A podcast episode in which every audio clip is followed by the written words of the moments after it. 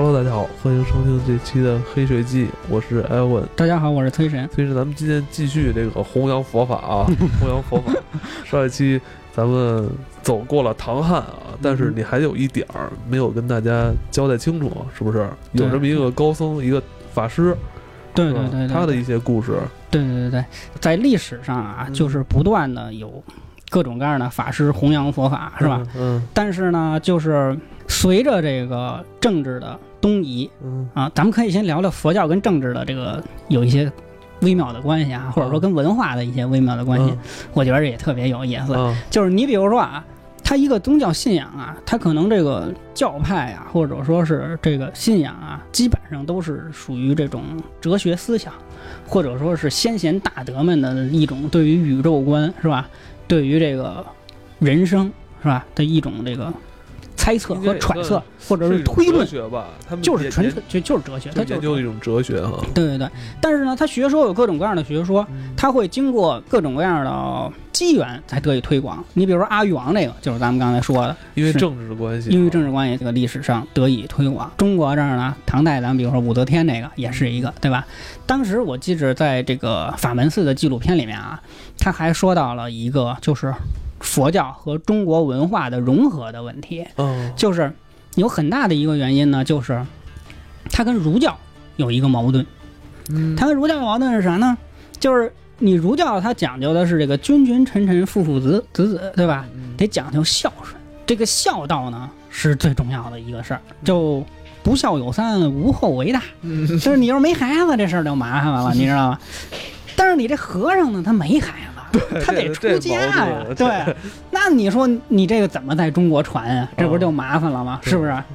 哎，后来呢，就是有一大德高僧，他说呀，这有这么一说法，就是你自己在家的，你孝顺你爹妈，你生了儿子，这个呢传宗接代，你这修的是一世的孝道。我如果要是出家为佛了，成佛了，对吧？世世代代。因为佛家讲究六道轮回嘛，对吧？天道、人道、什么魔道，什么恶鬼、畜生，什么地狱，是吧？他这六道轮回，你修行好了以后呢，你一直在好的这个道里面轮回，是吧？你等于是为你家世世代代都是孝顺的，哎，你这个格局就大了。所以说呢，这个是就是这种学说呀的一种融合的方式。还有一个是什么呢？还是为了并存哈。哎，对，其实我觉得可能就是你怎么着在不想引起太大的这种争论，这种矛盾哈。对，你怎么在另一个地方去弘扬你的这个学说呢？它会受到各种各样的阻力，文化上、政治上，咱们刚才说了，有那个三武一宗的法难灭佛，对吧？尤其是这唐朝这个文昌法难，那怎么办呢？能以营鼓给对付了，对吧？还有就是这个。还有一种是什么来着？就是你比如说啊，尤其是在西方，比如说那大教主梵蒂冈的大红衣主教或者怎么着，他可能他的权位在这个皇帝之上，对吧？在于皇权之上。对，皇权之上，我是那个祭司，我是那个神权，对吧？我是最接近神的人。对对对，皇权神授，就是你当皇上登基的时候，我得授予你，对吧？对对对，就这政委比这县长要大，对吧？比军长大，对吧？你看每个各级这个军官都要设政委，对吧？对对对，他是这么一路数。但是呢，你这玩意儿如果要是在中国呢，就不太好使。中国呢，就是皇权最大。是吧？普天之下莫非王法，率土之滨莫非王臣。这怎么搞呢？后来又出了一个高僧大德，就是原来这些和尚啊，都是又出来圆这话了。对，又把这个圆上。有人呢就不跪皇上，后来出一高僧大德就跪了皇上了。这皇上说：“你不用跪我，你跪我干嘛呀？”他说：“你跪佛陀呀。”对，他说：“皇上您不知道啊，您这叫什么呀？人王就是法王。”知道吗？您就是佛，知道吗？对，太会说话。对对，我这纪录片里就有弹幕说的，这个马屁拍的好，马屁拍的666。但是呢，这个东西不是没有用的，它让佛教在中国的这个传播呀，就更方便了。对对对，对不对？对。所以呢，皇家这个适当的说话也要有这个说话的时机跟艺术哈。对对对，要让皇帝有个台阶下，是吧？对对对，这样的话呢，就是大家都方便，对不对？大家都方便。对，大家都方便，这样的话就可以啊，这个让佛教更加方便的传播。对，你包括这个传播还是第一位的。对对对，包括刚才咱说那个武则天那个，他也是，他呢当时就是也是对这个佛教特别推崇。他生孩子的时候，就是生那个中宗李显的时候啊，还这个难产来着。然后后来就是也给玄奘送袈裟什么的，去就是也上那个佛祖那儿祈求平安。后来还真的是还就不错。然后就是说。历史上就是会昌法难以后呢，历史上还遇到一个特别凶险的事儿，就是这个佛指骨能保存到今天，就是我们那个十年浩劫的时候，哎，六七十年代那会儿，当时呢有一个叫梁清法师，这个人呢也是云游四方，也是一个大师。后来呢，他就到了这个法门寺当主持，方丈这路数了哈。你是说在六几年的时候，然后呢？这个梁清法师应该说是对保护佛之舍利做出了这个无法估量的贡献。梁清法师呢，就在这个法门寺里面堆了一堆柴火，然后就是说，如果你们要是想破坏这个什么的话，先从我身上踏过去，先烧了我、然后就想去破坏生物或者怎么着，他就自己点燃了这个柴火，自焚了，等于是就是他当时也是年纪很大，70多岁好像是，然后呢就。这帮人就给吓坏了，然后就跑了、就等于是用自己的这个生命来保护了生物，保护了生物。对对，所以当然我们说这也不是胡说八道，百科上有。对对，这是历史上有。一个生物能够穿越千年到现在重新出现，是吧？就是它有它很多历史的机缘。就这世上就有很多人为了理想，为了革命，是吧？为了这个更伟大的东西去献出自己的生命。董存瑞、炸碉堡，对不对？也有可能为了全人类的文化，就是做出贡献的人，这些我觉得历史上都是值得尊敬的人，值得尊敬。对对对，舍利重现于世，引起了咱们国家的高度重视。哦，历史上有几次去外国这个那个巡礼的，是吧？对对对，巡礼，对是吧？也是那个，很多国家迎接佛骨的盛况，对对对对，是有这个事儿，有这个事儿。然后你想，他87年不是？那个重现人世嘛，然后94年的时候去泰国有一次巡礼，是当时是巡礼84天，那个你知道到什么程度你知道吗？就是据说这个专机啊护送佛指舍利一到泰国领空，泰国马上派8架战斗机在四周维护，你知道吗？就护航，你知道吗？就是这东西太重要了，你知道吗？因为泰国是特别重要的佛教国家。你去过泰国没有？去过，我去过泰国。去过，因为我去清迈，对，有好多寺，全是那玩意儿。对，走走就是寺。对对对对，他号称自己是个民主国家或者怎么着的，然后就是信仰什么都得开放嘛。对，因为唐朝为什么那么大弘扬佛法，就是因为他胸怀大，对吧？就咱不说李世民自己也是这个少数民族，那肯定也是，是吧？他就独孤信什么乱七八糟。他自己没准是鲜卑人哈，但是他们就是国家就100万人口，长安他就是容纳四方，就是所有的这个文化。对，当时特别开放。哎，泰国也这德行。泰国呢，他可能不是民族思想，就是因为他那边就是思想比较开放。泰国是特别信佛的国家，对对对，什么泰国、缅甸什么的，就是完全就是佛教国家，他就是一个佛教就是国教。就这路数，对，你说我去过泰国，他那个就是佛教的那些痕迹到处都是，真的是这样。的确是有佛性。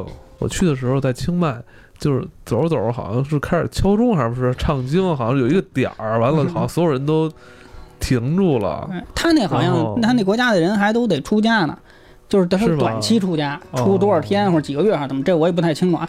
反正我去的时候，他们好像都讲过，就是他们这所有的人都可以出家。就是你可以短期出家，所以他那边的在街上的好多小动物都比较跟人都比较好亲近，对人可能，我觉得那边人可能就是人都念佛法吧，可能就是身体边比较向善，对，向善。佛教里边那种万物平等什么那种，是不是有那种概念？对对对，就是这个宗教啊，它有很多东西都会融入到文化，融入到整个影响整个社会。佛教国家呢，他那人可能就没有那么急躁。是吧？没有那么着急，少了一些那种戾气。对对对，我觉得现在咱们就是戾气太重了。对，有可能是，对吧？然后反正就是去泰国巡礼那次，就是比较隆重。然后第二次呢是到了02年了，去台湾巡礼过37天。有人就是说的那个去泰国的时候有战斗机是吧？那个护航啊，去台湾怎么样？然后那当时有人佛教大师就是说的，去台湾一落地就有10万信众迎接佛骨，你知道吗？哦，就到什么程度？就是这，他一下来以后，他就有一个几十辆车去，中间有一大花车，这佛骨在里面，然后各种法师什么的维护念经什么的，然后旁边有几十辆车，就是大车队，然后一直拉到台北那个台大的那个体育馆里面去供奉去。沿路之上全都是10万台湾信众设摆香案，然后迎接佛骨。这车到哪儿就有人磕头，你知道吗？我去过台湾，你知道吗？台湾人也特别信，我也去过，就是各种小庙，你知道吗？就那种特别小什么佛龛，对，什么妈祖什么乱七八糟，就是各种各样的神，你也不知道。特别小，就是哪怕是一个有的就是一小窗户的那么点地儿，他都得放一东西，然后恨不得磕一个，就那种，是吧？对对，就是也是信众特别多。然后后来他去高雄的路上20万人，就是先后在台湾有大约500万人顶礼膜拜。总共才多少人？对对对，你想他总共才多少人？这车从你们家高速上过，对吧？你跟这儿磕一个，这也算是吧？他这你想这你不可能每个人都进去观察去，这是上千年的一个佛陀舍利，对吧？这东西你磕一下，你也沾那个什么福气儿，是吧？这都是佛法普照，对，佛法普照，对这个这大功德能碰上，就是已经是不错的机缘了，是吧？这3生3世修来的福分，是不是？就是说这个几百万人设百姓啊，沿路之上。去完台湾了。去完台湾，04年又去了一次香港。舍利也挺忙活。对对，去舍利啊，就是巡礼的那个法会啊，它叫什么佛指舍利供奉瞻礼祈福大会。哎，这叫这么一大会。在这个层面上，大家去交流的话，就跨越了一些原来可能不可跨越的鸿沟，这也是很大的贡献。嗯，尤其是去香港，你知道到什么程度吗？嗯。南洋很多国家，像说菲律宾、缅甸、泰国，很多人啊，都坐飞机去香港去瞻仰去，你知道吗？就是得出国，知道这地儿来香港了，就出国也得去，也得就跟那个去那个，你看那个清真寺去那叫什么来着？那个麦加，对，麦加朝上那路说是了。我原来我去过西藏，你知道吗？也是有那种磕长头啊，电影叫什么《冈仁波齐》，那不是就是演的是这个吗？对对对，就是一路上，对，一步一步的磕到那儿去。朝圣就有点那路数，就是南洋的很多外国人，就是信小乘佛教那帮人，全都得去香港去顶礼膜拜，你知道吗？还有现场在这个佛指谷，它就有皈依仪式嘛，上万人同时在佛指谷、佛的灵骨面前这个皈依我佛，就不次于那个唐朝迎接那个300里什么的多少万人去那对。现在很多就是国际上的佛教的一些重要的会议，有时候会去法门寺开。咱可以闲聊几句啊。我是这样，因为我呢就是喜欢看书，喜欢文化的东西。这里面呢有一个关系，就是如果你想做一个独立思考的人，你想作为一个有自己就是这个中立吧，或者说这客观理解的知识分子的话，你必须要有一个中立的态度。所以呢，我现在有2个层面的原因，一个是我还没有虔诚到去信佛的那种到的程度。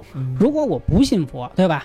我就随波逐流迷信，或者是看着人家啊，人家念经我也念经，人家跟那跪着我也磕一个，人家放生我也弄2条鱼到里头，然后下游就让大爷拿网抄走了。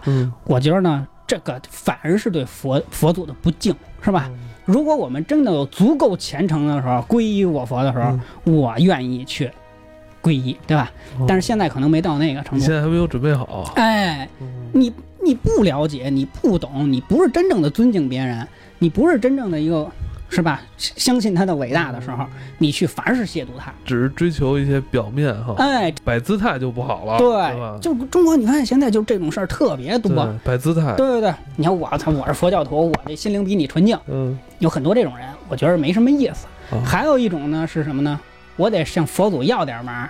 对吧？我这贪污了，就是您得原谅我，对吧？我这弄了那么多钱，巨额财产来源不明，是吧？多不好，您原谅我，是吧？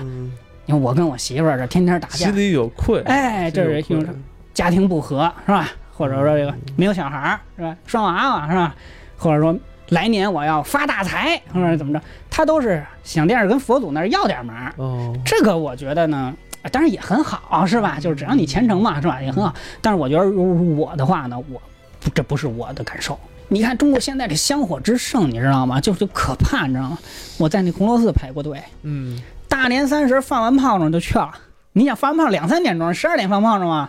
到那2、3点钟、3、4点钟到那还都已经开始有人排队了，你知道吗？然后第二天早上天一亮，什么呢？或者就是叫什么烧第一炷香，你知道吗？就恨不得头一天就去了。我觉得信仰肯定 是没有被人遗忘，我觉得这也是要，因为信仰肯定是本能嘛，是吧？佛教几千年来它可能已经也是融化中华血液的一部分啊。而且但是我觉得就是信仰呢也是人的本能，就是人之所以为人，最早的他可能都是从那个祭祀，是吧？和那个对于上天的尊敬什么的，神学什么的开始的。它哲学，但后来才有了各种各样的学科。是人的有对大自然的这种畏惧、崇拜，对，都会有。我觉得这是本能，这是一方面。另一方面呢，人需要这种本能，需要宗教的这种支持，这是一方面。还有一方面就是在现在这个社会，也是这个纷繁复杂、飞速发展的社会，新的东西日新月异，太乱。宗教吧，会给人的内心的一些平静的感受，我觉得这个也很好。也很重要，平静。对，因为你发展的越快，可能你这个灰色的地带就更多嘛，对吧？你这个贪污受贿、拍马屁呀、颠倒谐音呐，什么各种都会多。这样的话，能让你心灵上得到一些抚慰，也挺好。因为我之前好像是听谁说过吧，说当一个社会，如果没有道德约束，只能靠法律来去就没什么意思管理的话，这可能这个就要出事儿，可能真的就要出事儿了。而且它就是怎么说呢？就是那种像戒律啊、持戒啊，就是宗教跟邪教的区别，就是宗教会让你劝人向善哈，不断的去那个，邪教可能就是教你坏或者怎么着的，让你去什么是吧？就不说了，就是说那你就不断的向善，还有。持戒会让控制一些你的那些乱七八糟的欲望啊，各种什么东西，我觉得能让人平静啊什么的都是好的，我觉得这是挺好的。但是就是说这些乱象，反正我自己没有到那个感受的时候，我肯定还没有到皈依。再有一个就是我为了保持一个独立思考的这个精神态度或者精神领域的话，我没法去皈依一个东西。就是我不能说我是共产主义者，我相信共产主义一定实现，相信马克思，还是说我是一个佛教徒，还是说我是一个基督教徒，这样的话你就有了立场了。你有了立场以后呢，你研究各种学说和文化的时候呢，你都有了立场。你觉得你说这个跟我的这个立场是冲突的，我就不相信你，那不也不见得，因为他有他的逻辑方式，对吧？因为所有的学说它有可能都是先贤们猜到了上帝的密码，对吧？就所谓叫3000大千世界，一花一世界，一叶一菩提，对吧？就是说这个1000个小世界变成一个中世界，然后这个1000个中世界呢形成一个大世界，所以一个整个的世界就是要3000大千世界。那不就是这个一个恒星系，然后这个银河系，然后各种星系，这不就是宇宙吗？他猜到了宇宙的密码，对吧？所以说这个是这个大贤们他们这个猜到了，是吧？那个时候你科学没法解释，还有更多科学没法解释的东西，他能够通过宗教去解释给你。那不同的宗教、不同的人，他可能有不同的理解。就形容时间叫什么？逝者如斯，不舍昼夜，对吧？他一直是往前流，他是有方向，是吧？就是他都是猜到了一些这个最原始的东西，所以六道轮回你也不能证明，但是你也不能证伪呀，对不对？所以，那你如果有了立场以后，我说我是这个立场的，我是无神论者的，那你说什么我都不相信。这样的话，你就没有更好的清醒的头脑。去研究各种各样的学术，去吸纳更多的东西，学术理论了。所以你为了更贪婪的去吸取各种各样的知识的话呢，所以我就没有去皈依到某一个那个。现在还是在一个吸纳的这个过程里边，对，还是想吸纳更多的思想的东西。对，但是对我就是觉得会对所有的这些。这么说吧，就是他能做到我做不到的事情的人，这宗教里面的人，我是非常的尊敬的，我是非常的觉得人家有他高深的地方哈，有他德高的地方。学习这种东西哈，就学习他的精神吧，或者说，就你比如说这个冈仁波齐这种是吧？就一路我在西藏我看见过那种，然后他就是穷其一生的所有的家产啊什么的，他对经济不那么看重，对吧？我的一辈子的东西，我可能就是为了去。朝圣去趟拉萨，对吧？然后他就是一路上一个头一个头的磕。那我们比如说我们自驾去的或者怎么着的，我们虽然这个不可能做到人家那个，我们虽然也去想去看看是吧，但是你可能做不到，永远做不到那个什么。我在八大处的时候，灵光塔下有一个这个喇嘛在那儿转塔，每天都在那儿转，你什么时候去他什么时候在这转。他就是一个青海那边的一个喇嘛庙里的一个喇嘛，他从小就是病得很重，他的老师呢就上师或者怎么着的，老师就跟他说的你呀、应该去怎么怎么着虔诚或者怎么怎么着的，说的要不然呢可能就是你的生命呢就没那么长了或者怎么着。他就非常、他从小就受到佛法的眷顾、对，然后他就是身体不好，每天佝偻着腰就在那转塔，他转10万圈还是40万圈，反正他就是一辈子的大半生的时间都在那儿转塔，他永远在那儿转，是吧？啊，他永远在那儿转，在那个塔下边转是吗？就对对对，我上个月好像去过一次，他好像没在，但是之前去的几次他都在，就是他永远在，就有点像咱们那个打游戏疯魔了以后打怪升级就是。不是，他转塔的时候是不是也要那个念诵经文啊？可能是吧，反正他就是得转多少圈多少万圈以后呢，这是他的老师给他定下的。对，然后他虔诚，然后他再回到他的那个寺庙里面去，然后他就是有很多人会给他吃的呀，或者是什么、怎么着他的、是吧？就是我觉得人家的那种虔诚。对于这种佛法和对于这种理想，哪怕它就是一种理想的那种忠诚，那种不断的去，就刚才咱们说的那种是吧？懂得为什么那路说的，就是历史上所有为了这些就良清法师或者怎么着的，为了这些理想，为了这些信仰去付出的啊，去哪怕是殉教的这些人啊，都是值得尊敬的啊。我觉得。不能应该用那种凡尘的眼光去理解人家，但是呢，你也别亵渎人家。我觉得有的人可能就会有那种想法，我觉得就不太对。